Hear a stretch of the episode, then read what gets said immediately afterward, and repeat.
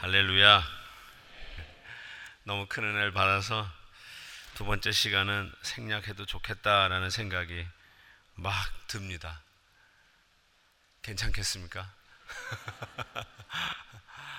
네. 사도행전 2장 우리 보겠습니다. 사도행전 2장 1절에서부터 13절까지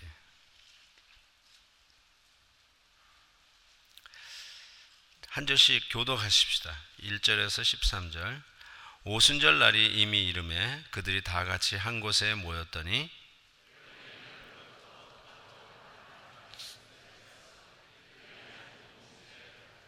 마치 불의 혀처럼 갈라지는 것들이 그들에게 보여 각 사람 위에 하나씩 임하여 있더니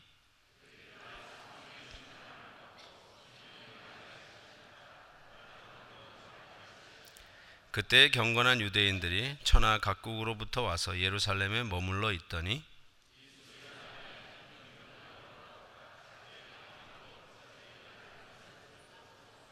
다 놀라 신기하게 여겨 이르되 보라 이 말하는 사람들이 다 갈릴리 사람이 아니냐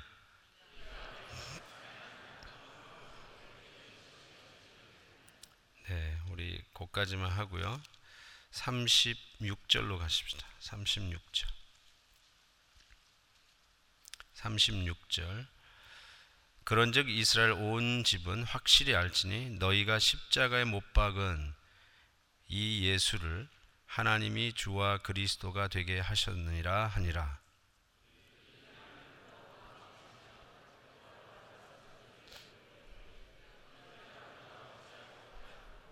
예, 시간상 곳까지만 읽도록 하겠습니다. 어, 경상도 할머니가 길을 가는데 어떤 청년이 그 할머니를 붙들고 묻습니다. 할머니, 어디 가시나요? 그랬더니 경상도 할머니가 그럽니다. 길에 나는 경상도 가시나다. 니는 어디 가시나고? 벌써 소통이 안 되는군요.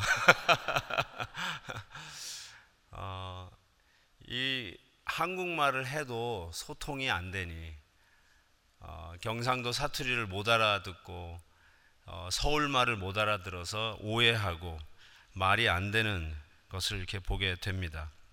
소통의 문제죠. 네.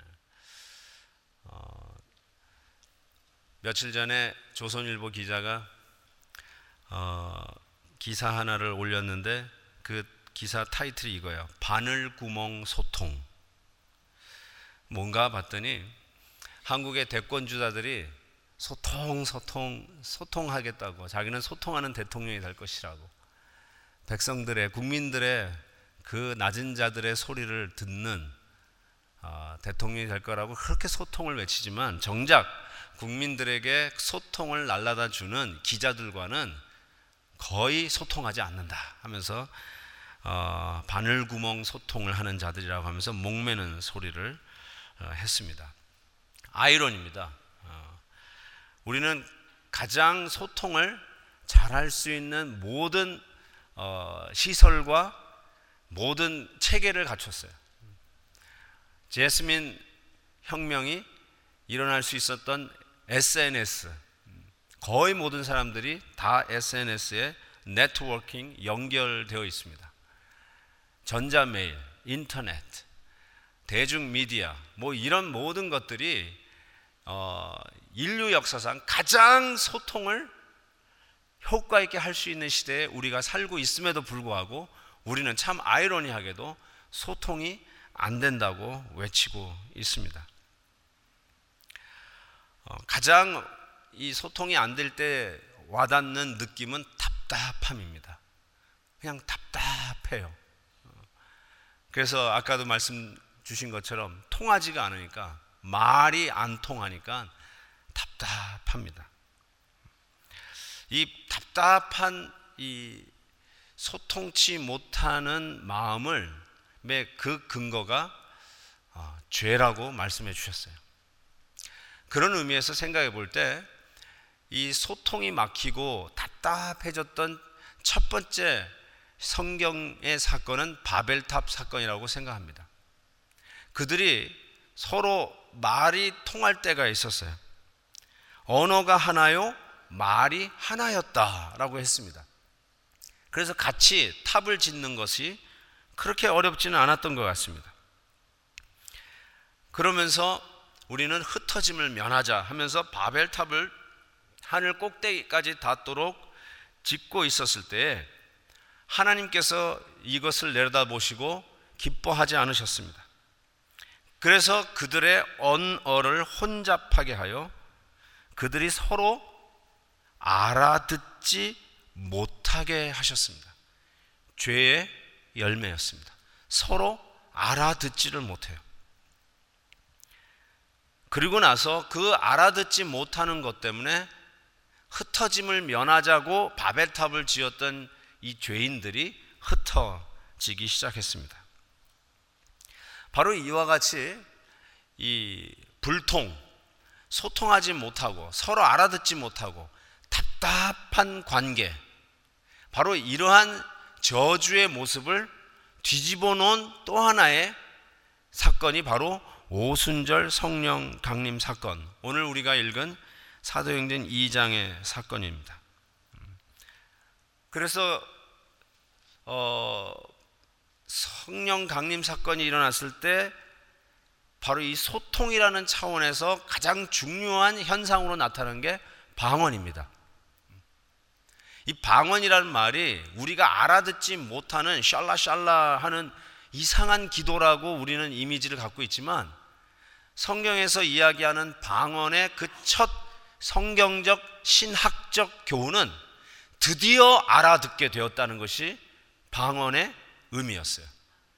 그래서 방언 어, 사도행전 2장에서 그 소신자 성령 강림 사건을 표현하면서 뭐라고 얘기하냐면 사람들이 너무나 신기하게 여겼어요. 저 사람들 다 갈릴리 사람들 아니냐? 그런데 어떻게 우리가 난 곳 방언으로 듣는 이 일이 어찌미뇨? 들린다는 거예요. 알아듣겠다는 거예요.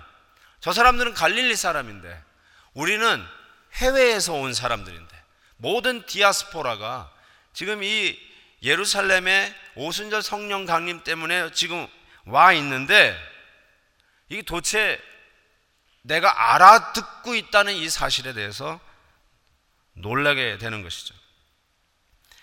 이게 도대체 무슨 의미일까? 드디어 알아듣지 못하고 답답했던 죄의 저주를 뒤집어 버려서 회복의 복음의 역사, 성령의 역사의 도래를 알리는 사인으로 드디어 알아듣는 서로가 통하는 이 방언의 현상이 일어나기 시작한 것이죠. 여기에서 나오는 그 방언이 이제 이 사건 이후로 베드로가 드디어 설교를 합니다. 바로 이 설교에 3천 명이 회심하고 교회에 구원받는 수를 더하는 기적과 같은 일들이 더해집니다. 3천 명, 또 한때는 5천 명씩 막 불어나는 것이죠. 그때 이 베드로가 오순절 성령 강림 사건 때 했던 설교가 hearing miracle이냐 speaking miracle이냐 어, 신학자들이 아직도 얘기하죠. 듣는 기적이냐 말하는 기적이냐. 왜냐하면 모든 지방에서 난곳 방언으로 여기 제가 시간상 읽진 않았지만 이 디아스포라 사람들이 어디서 왔냐면 바데인, 메데인, 엘라민, 메소포타미아, 유대와 갑바도기아, 본도, 아시아, 브리기아, 밤빌리아, 애굽, 구레네, 리비아 이런 수많은 지역에서 다 왔는데 자기들이 태어난 그 난곳 방언으로 다 듣는 거예요. 영어로도 듣고 일본말로도 듣고 중국말로도 듣고 불란서어로도 듣고 이태리어로도 듣고 그래서 베드로가 이 모든 언어를 갑자기 막 해가지고 통역을 써가지고 했다기보다는 hearing miracle이 아닌가 우리가 방언 얘기할 때 주로 speaking, 말하는 기적을 이야기하는 경우가 많은데 오히려 hearing miracle이 듣는 기적이 아닌가라는 생각을 해봅니다. 모든 사람들이 이게 스피킹이었던 히어링이었던 모든 난곳 방언 사람들이 동시에 첫 복음을 들었다는 신학적 의미가 무엇이라고 생각합니까? 히브리어로 첫 복음을 듣는 게 아니고 자기가 태어난 난곳 방언으로 자기가 태어난 지역의 언어로 첫 복음을 접하고 있는 이 방언의 역사가 무슨 의미라고 생각하십니까? 한번 이런 상상을 해보세요. 첫 복음이 한국말로 이 오순절 성령 강림 때 베드로가 한국말로 설교를 했다. 그런데 거기에 당군 할아버지가 거기 있어가지고 그 복음을 들어서 당군 할아버지부터 시작해가지고 번역을 해가지고 세상 사람들이 그 말을 번역을 해가면서 드디어 복음을 알아듣기 시작했다라고 한번 가정을 해봅시다. 그러면 무슨 일이 일어날 것 같습니까? 아까 이거 최 목사님이 마시지 않았던 것 같은데. 무슨 일이 일어나면요. 카피라이트이 생깁니다.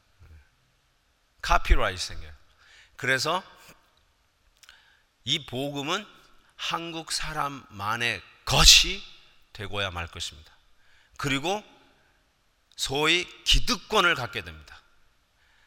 모든 사람은 내 허락 없이는 이 복음을 그 누구도 카피해 갈 수가 없게 됩니다. 그런데 방언은 모든 사람이 동시에 자기의 언어로 들었다는 것이에요. 복음이 한 나라나 한 민족이나 그리고 한 언어에 갇혀 있을 수 없다는 것이죠. 앤드루 월즈라고 하는 아주 유명한 신학 어, 신학자요 또 선교사님이 계신데 그분이 쓴 아티클 The Expansion of Christianity 기독교의 확장이라고 하는 아주 유명한 article이 있습니다. 그 article의 중요한 원리가 뭐냐면 모든 종교는 메카 소위 holy place 성지가 있다.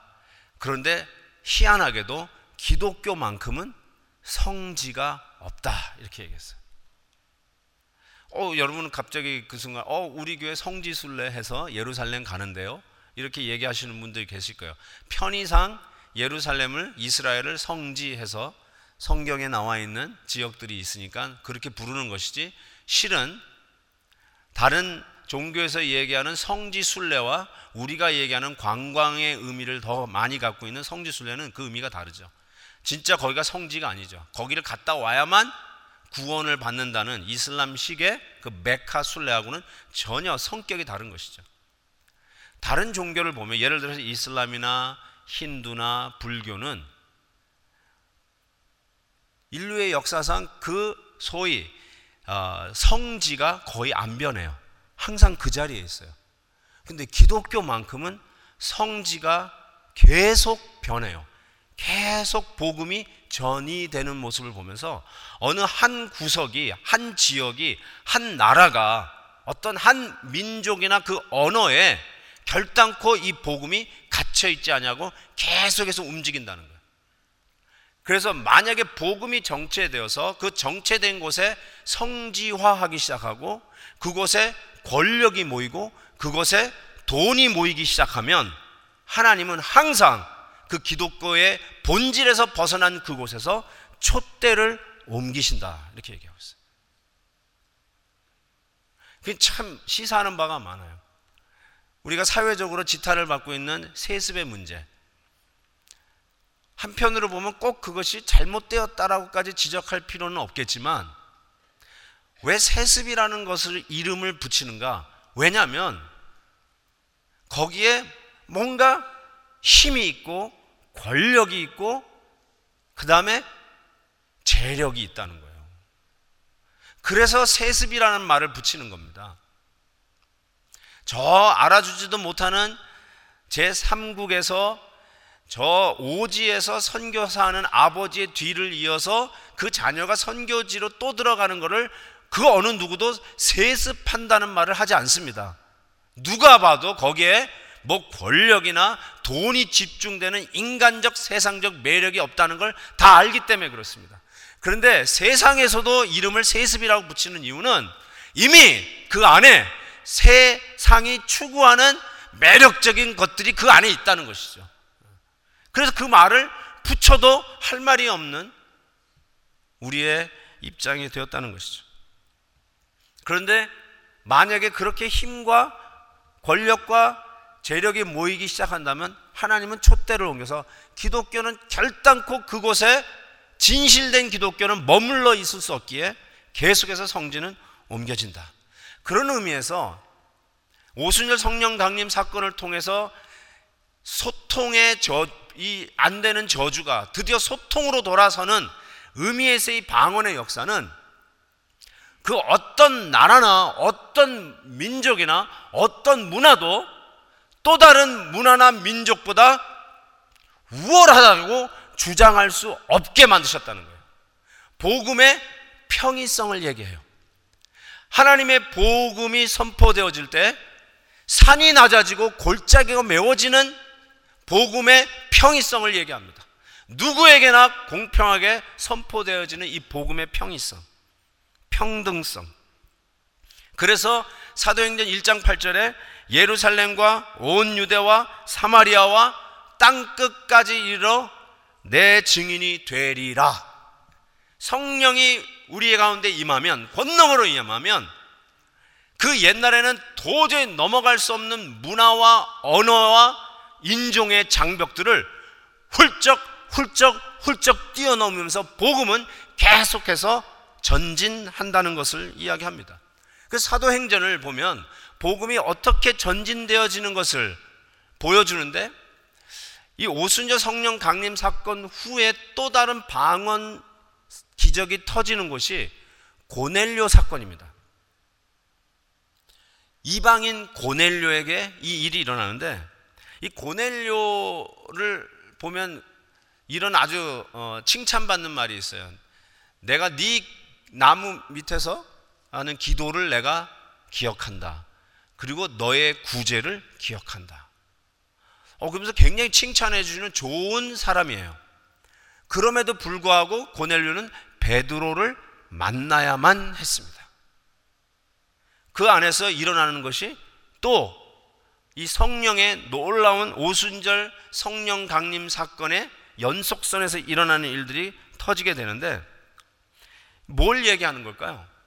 드디어 예루살렘에서부터 시작해서 예루살렘 안에 갇혀 여기가 조사오니 하며 흩어지지 아니하고 모이기에 이 복음을 전하는 것보다는 모이기에 힘썼던 그 예루살렘 교회 하나님께서 핍박을 보내시면서 드디어 이 복음이 흩어지게 하시더니 결국은 예루살렘과 사마리아와 온, 온 유대와 사마리아와 땅 끝까지 하면서 옛날에는 안 넘어갔던 선, 옛날에는 도저히 뛰어넘을 수 없었던 장벽들, 옛날에는 꿈도 못 꿨던 일들이 드디어 성령 강림 사건을 통해서 이 복음이 사람들이 쳐놓은 그 안 보이는 장벽들, 도저히 넘을 수 없고 서로 친구가 될 수 없고 통할 수 없는 그 수많은 인간들이 만들어 놓은 장벽들을 뛰어넘기 시작한다는 것입니다.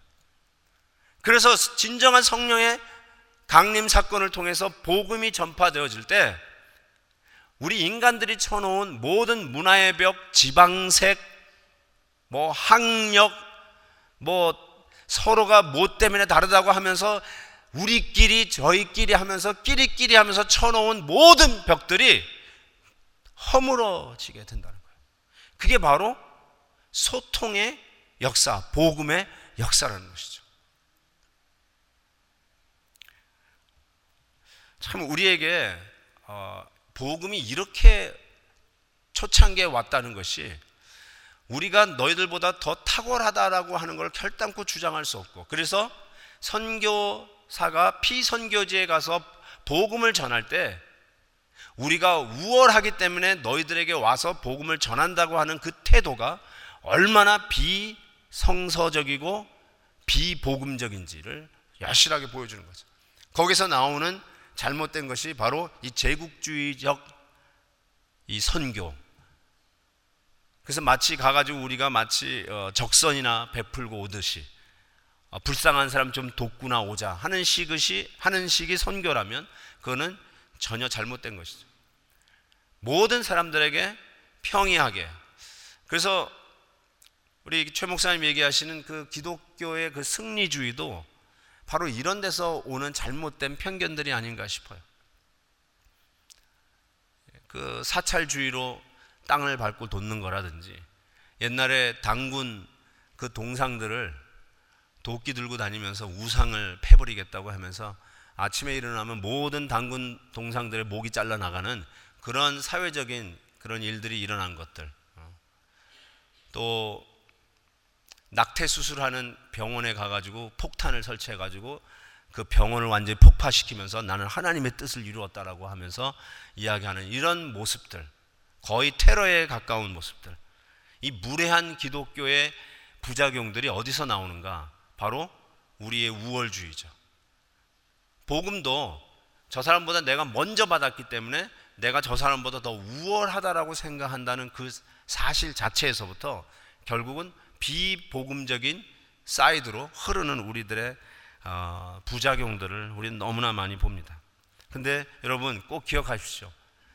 복음이 편만하게 소통이 안 되던 우리들을 다시 통하게 만드는 그 첫 현상이 방언의 현상이었는데 방언이 보이는 신학적 의미가 모든 사람이 평등하게 산이 낮아지고 골짜기에 메워지는 바로 이 복음적인 사건으로 출발했다는 사실.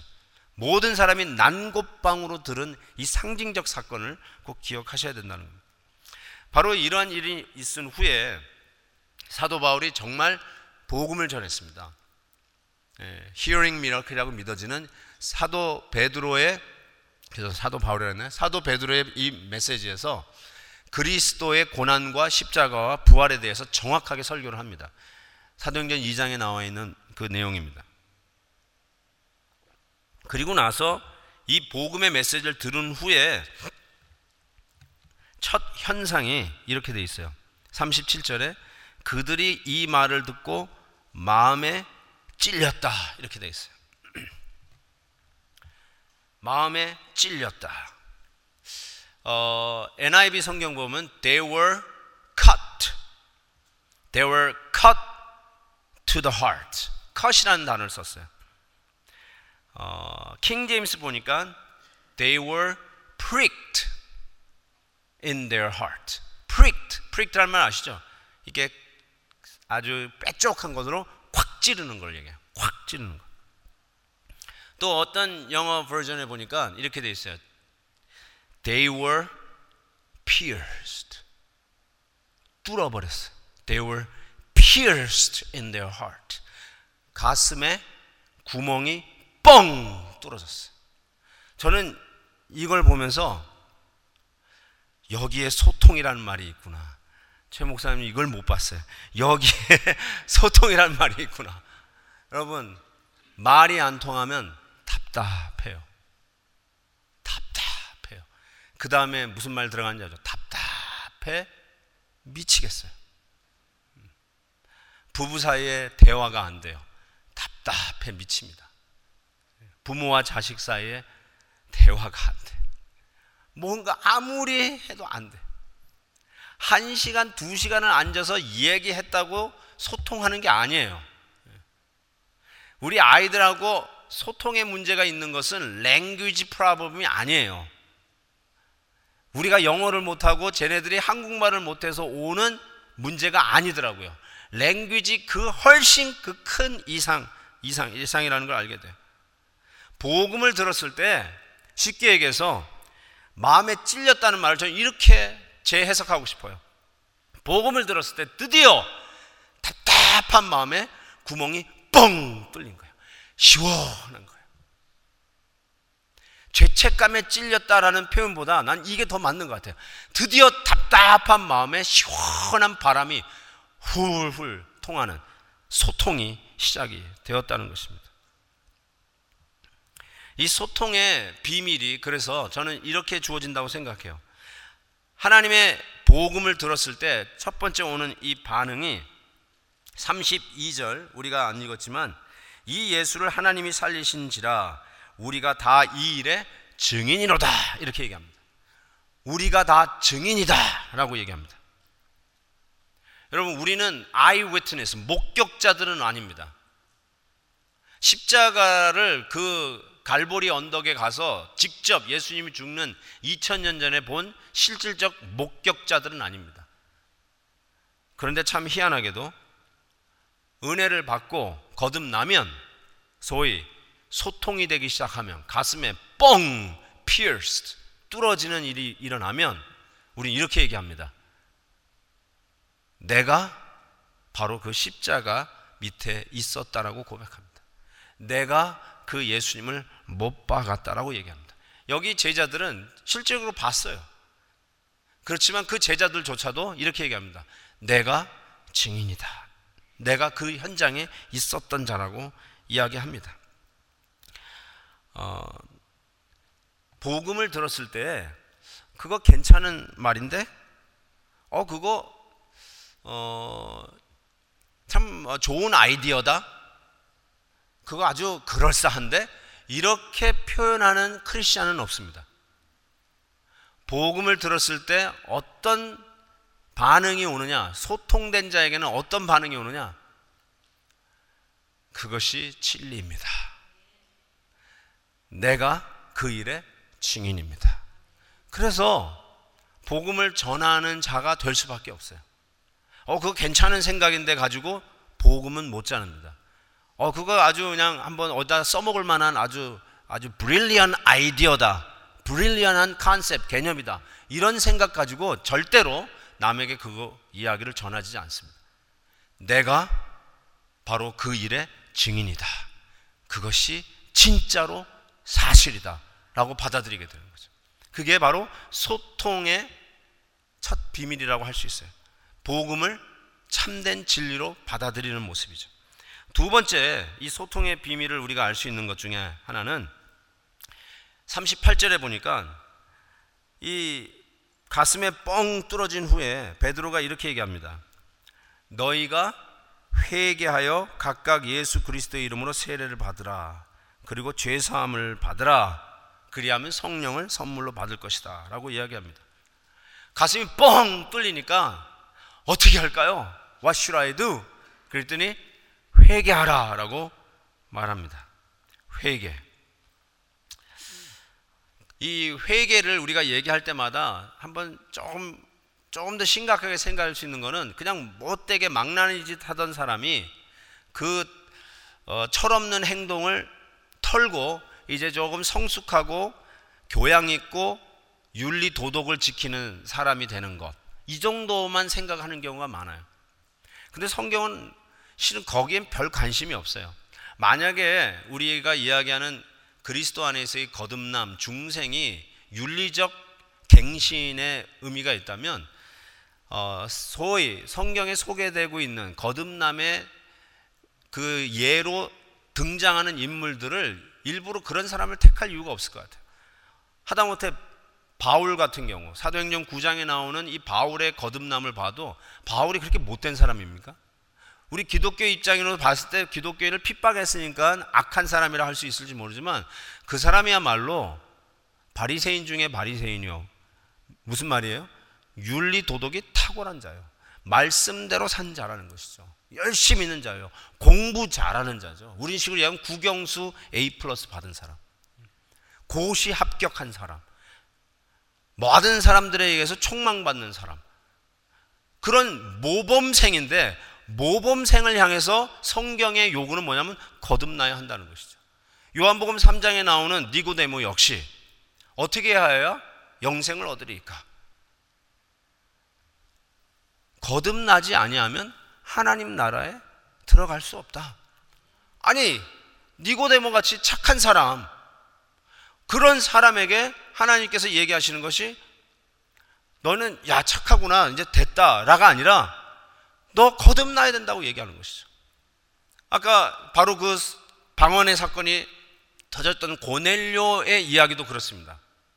여러분 고넬료는 그의 기도와 그의 구제를 하나님이 알았다고 그랬어요. 그런 사람이 모트로 거듭날 필요가 뭐가 있겠어요?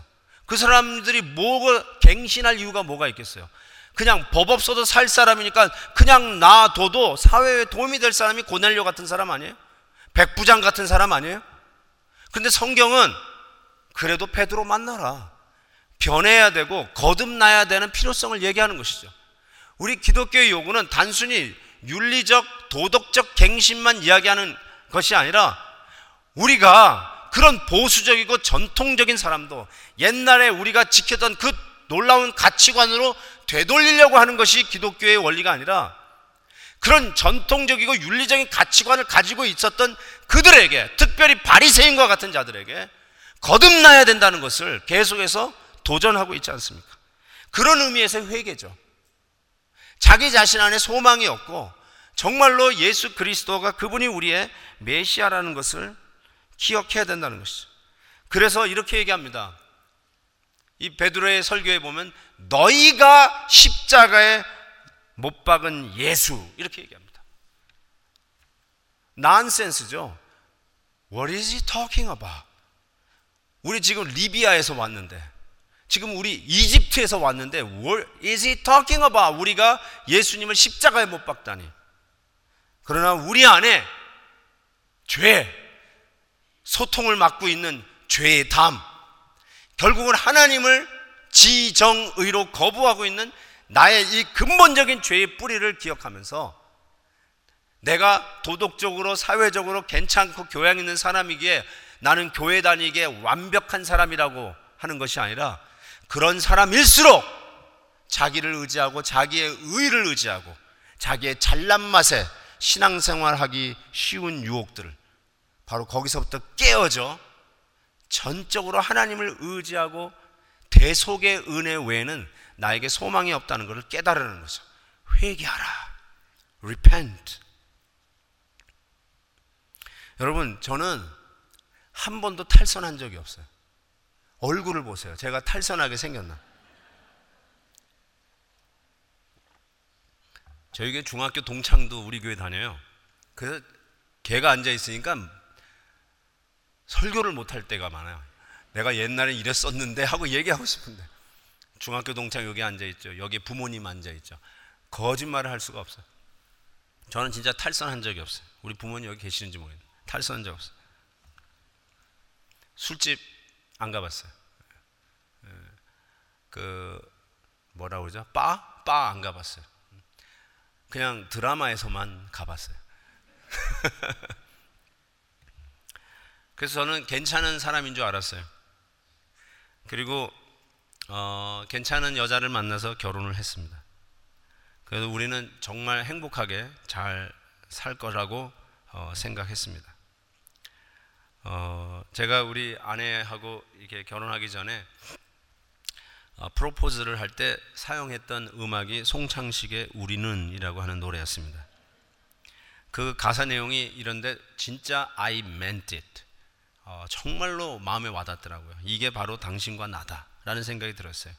우리는 빛이 없는 어둠 속에서도 찾을 수 있는 우리는 아주 작은 몸짓 하나라도 느낄 수 있는 우리는 소리 없는 침묵으로도 말할 수 있는 우리는 마주치는 눈빛 하나로도 모두 알 수 있는 우리는 우리는 연인. 중략. 우리는 바람 부는 벌판에서도 외롭지 않는 우리는 마주 잡은 손끝 하나로 너무 충분한 자기야 우리는 그만합시다. 그리고 결혼했어요. 결혼하고 나서요 무지 싸웠어요. 뭐요? 작은 몸짓 하나로도 느낀다고요? 하나도 느낌이 안 옵니다. 소리 없는 침묵으로 말할 수 있다고요? 절대로 안 됩니다.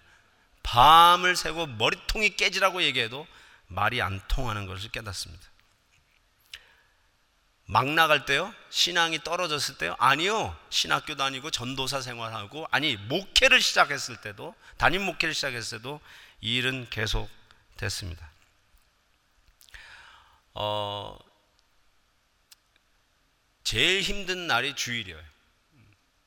우리 아내하고 제일 싸우는 날이 주일이었어요.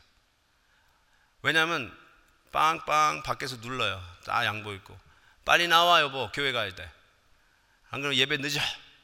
아무리 눌러도 나오지 않습니다. 그럼 열이 납니다. 열이 나. 그냥 문 열고 나가. 그리고 다시 현관문 열고 나와 늦었어. 그랬더니 아내가 막 헐레벌떡 애 둘을 안고 막 나옵니다.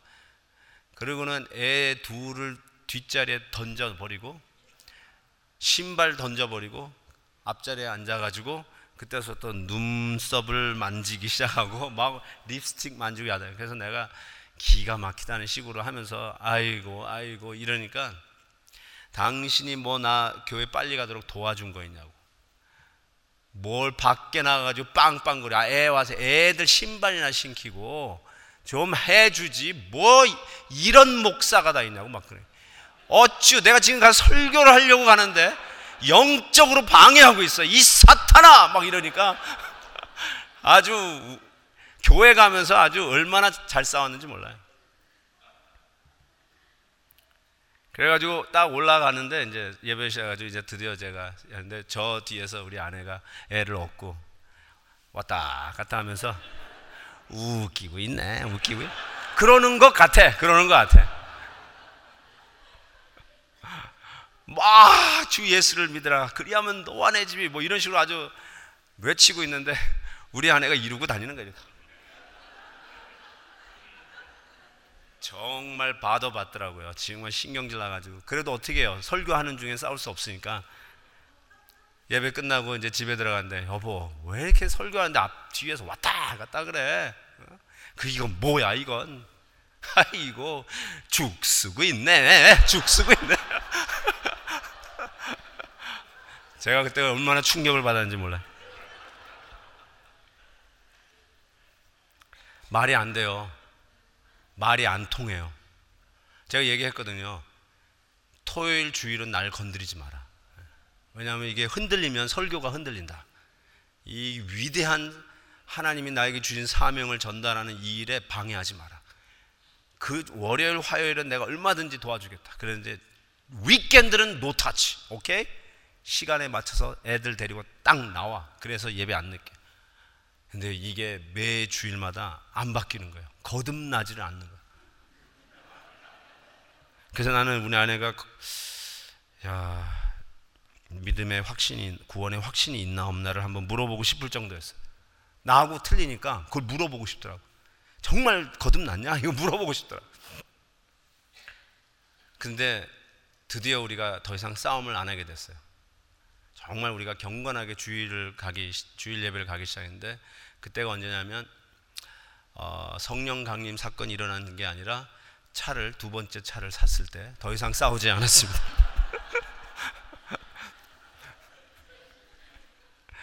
참 은혜를 받고 이게 변해야 되는데 차가 한 대 더 생겨가지고 싸우지 않았어요.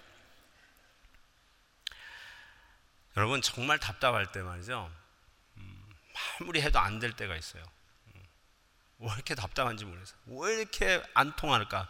결국은 어, 막판에는요, 자기를 내려놓을 수밖에 없더라고요. 저 사람에게 너 왜 내 말을 못 알아듣냐고 아무리 ABC 얘기를 해도 안 통해요. 그 안 통할 때 결국은 나를 내려놓는 그 순간이 와요. 그게 바로 무슨 순간이냐면 회개하는 순간이에요. 내가 그러한 자세를 갖고 있다는 자체가 저 사람에게 나가 얼마나 교만하게 느껴졌을까 생각해 보세요. 내가 교만한 거예요. 내가 똑똑하다는 겁니다. 당신보다 똑똑하다는 거예요. 여러분, 우리가 말을 안 통할 때 죄송하지만 우리가 이런 표현을 써요. 나하고 말이 안 통하잖아요? 그러면 저 사람은 바보예요. 등신이에요. 쪼모예요, 쪼모. 그래요. 아휴, 말도 안 통하네. 등신, 바보. 그리고 돌아서 버려요. 그게 뭘 얘기하냐면 나는 똑똑하고 엘리트고 현명하고 라지컬하고 논리적이고 I know how to present 그렇게 생각하기 때문에 그래요. 말이 안 통하다는 말은 거기에 교만이 있다는 거예요. 교만의 벽. 그게 바로 소통을 막는 죄의 벽이죠. 결국 그 벽 앞에서 왜 이렇게 말이 안 통할까? 왜 말 이렇게 안 통할까? 하고 상대방을 향해서 얘기하지만 결국 내가 무릎을 꿇는 순간, 회개하는 순간 낮아지는 거죠. 결국 소통의 비밀 세 번째 원칙은 겸손의 원리예요. 낮아지는 원리예요. 그게 바로 영광이 하나님과 동등되신 그 예수 그리스도께서 우리 인간의 옷을 입고 우리 가운데 내려오신 성육신의 원리였어요. 우리와 눈높이를 맞추는 원리였어요. 하늘에서 하늘문을 쫙 열어놓고 너희들 구원받았다 끝 하고 하늘문 닫아버리는 우리와 전혀 상관없는 저 높은 곳에 계시는 그런 하나님이 아니라 우리 가운데 내려오셔서 우리의 아픔과 고난과 한계를 체휼, 엠퍼시 하시고 그리고 우리의 죄를 대신 담당하셔서 우리의 목마름, 괴로움, 외로움, 아픔 그대로 한 몸에 받으시며 우리를 대신하여 그 죄의 값을 십자가에서 치르신 바로 이 십자가의 원리, 성육신의 원리, 낮아지는 원리를 이야기하고 있는 것이죠. 여러분 결단코 소통은 교만한 자에게는 이루어지지 않습니다. 교회 가기 싫은 일곱 가지, 일흔 일곱 가지의 이유, 이만재 씨가 써낸 그 책에 보면 왜 사람들이 교회를 가지기 싫어하냐면 교회가 너무 시끄럽대요. 시끄럽단 말은 노이지, 소부, 소음이 많다는 뜻이에요. 볼륨이 크다는 뜻이 아니라 소음이 많다는 뜻이에요. 소음이 뭐예요? 다 자기가 잘났다는 거예요. 나는 복음을 알고, 나는 말씀을 잘 알고, 나는 신앙에 연륜이 있고, 나는 그래도 교회 생활 어떻게 하는 줄 알고, 교회가 어떻게 돌아가는지 알고, 그래서 이제 막 들어온 사람에게 줄 서! 라고 하는 메시지를 듣는 듯한, 네가 우리 교회를 아냐? 좀 더 가만히 지내. 라고 하는 말 없는 호통. 그것을 듣는다는. 그래, 그것이 교회를 오게 싫어하게 만드는. 눈높이를 맞추는 것. 새로 오는 성도들에게 눈을 맞추는 원리. 우리 교회도 좀 그런 경향이 큰데, 하여튼, 밥 먹는 거 보면 다 지네끼리끼리만 앉아서 먹어. 좀 이렇게 교회 새로 온 사람, 친구 없이 혼자 밥 먹는 사람도 있는데, 거기 가가지고 앉아서 밥을 먹으려고 하는 사람들이 없어. 자, 맨날 보면 1년 360을 꼭그 사람하고, A 집사는 꼭 B 집사하고 붙어가지고, 1년 360을 앉아서 밥 먹어요. 왜냐하면요, 그 이상을 벗어나지는 못해요. 그러니까 얼마나 교만하게 느끼겠어요. 밖에서 볼 때 얼마나 그것이 소위 자기네들만 갖고 있는 벽같이 느끼겠어요. 어, 바울이 이 복음 증거의 철학에 보면은 이런 말이 있어요. 유대인들에게는 내가 유대인과 같이 된 것은 유대인들을 얻고자 하며 율법 아래 있는 자들에게 내가 율법 아래 있지 아니하나 율법 아래 있는 자 같이 된 것은 율법 아래 있는 자들을 얻고자 합니다. 참 이 낮아지는 원리, 그 사람의 눈높이를 찾아가는 원리, 참 이 얼마나 중요한 복음적 원리입니까? 어, 요 이야기하고 말씀 마치도록 하겠습니다. 제가 어, 홍콩에 어, 선교 이사회 일로 인해서 방문한 적이 있었습니다. 어, 회의를 마치고 그 인근 어, 아주 모름직할 만한 산 도풍산이라고 하는 곳에 갔었습니다. 가봤더니 거기는 아주 전형적인 어, 얼핏 보면 절 같은 건물들이 그 산 위에 세워져 있었는데 보니까 어, 루터런 세미너리 해가지고 루터런 세미너리 신학교라는 걸 알게 됐어요. 야 신학교 치고는 굉장히 고풍스럽다 아니면 조금 어, 불교적이다라고 이야기를 하지만 조심스러웠죠. 아니나 다를까 가만히 보니까 그것은 절이었습니다. 1890년에 중국에서 선교하던 노르웨이 선교사 칼 라이얼트가 어, 15년 중국에서 선교를 하다가 이제 이 광동성 홍콩으로 옮겨왔다는 것입니다. 그래서 이 홍콩에서 이 복음을 증거하기 시작했는데 그 당시 그 도풍사 절에 승려가 70명 있었대요. 70명. 어, 그런데 그곳에 복음을 전하기 위해서 이 칼 라이얼트 선교사가 어, 승려들이 입는 옷을 입고 머리를 빡빡 깎고 그 안에 들어가 가지고 같이 생활하기 시작했어요. 그러면서 어, 나, 오전에는 자기가 그 사람들이 가르치는 그 불교 불경에 대해서 배우고 대신 오후에는 너희들이 내가 성경을 가르쳐 테니까 성경 공부 같이 하자. 그래서 그걸 어그리 해가지고 들어간 거예요. 올커니. 그러니까 1대 70이니까 뭐, 너, 너 이제 뭐 끝났다. 해가지고 했는지 모르겠지만 어쨌든 들어갔어요. 근데 1년이 지나고 2년이 지나고 5년이 지나도 아무런 소식이 없는 거예요. 그래서 이 노르웨이에서는 야 돌아와 돌아와 너 지금 뭐 하는 거야? 너 불교 스님이 된 거야 뭐야? 돌아와 돌아와 했는데 세 번씩이나 소환을 받았어요. 그런데도 불구하고 참아 주십시오. 인내해 주십시오. 하면서 계속 꼭 누가 보면 그는 어, 승려가 된 것 같이 절을 계속해서 다니면서 공부를 했습니다. 근데 그렇게 사역을 시작한 지 25년 만에 70여 명의 승려들이 한꺼번에 세례를 받고 기독교인이 됐어요. 엄청난 센세이션이 일어났습니다. 그와 동시에 그 모든 절간들이 다 신학교가 되고 교회가 됐어요. 어, 그리고 그 꼭대기에 홍콩시 전시를 내려다 보면은 큰 십자가가 딱 서 있어요. 그리고 거기 들어가면 이제 그 아주 상징적인데 여러분 불교를 상징하는 게 연꽃 아니에요, 연꽃. 근데 그 연꽃 위에 되게 불상이 앉아 있는데 연꽃 위에 드디어 꽃을 피운 게 뭐냐? 연꽃 위에 딱 십자가가 있어.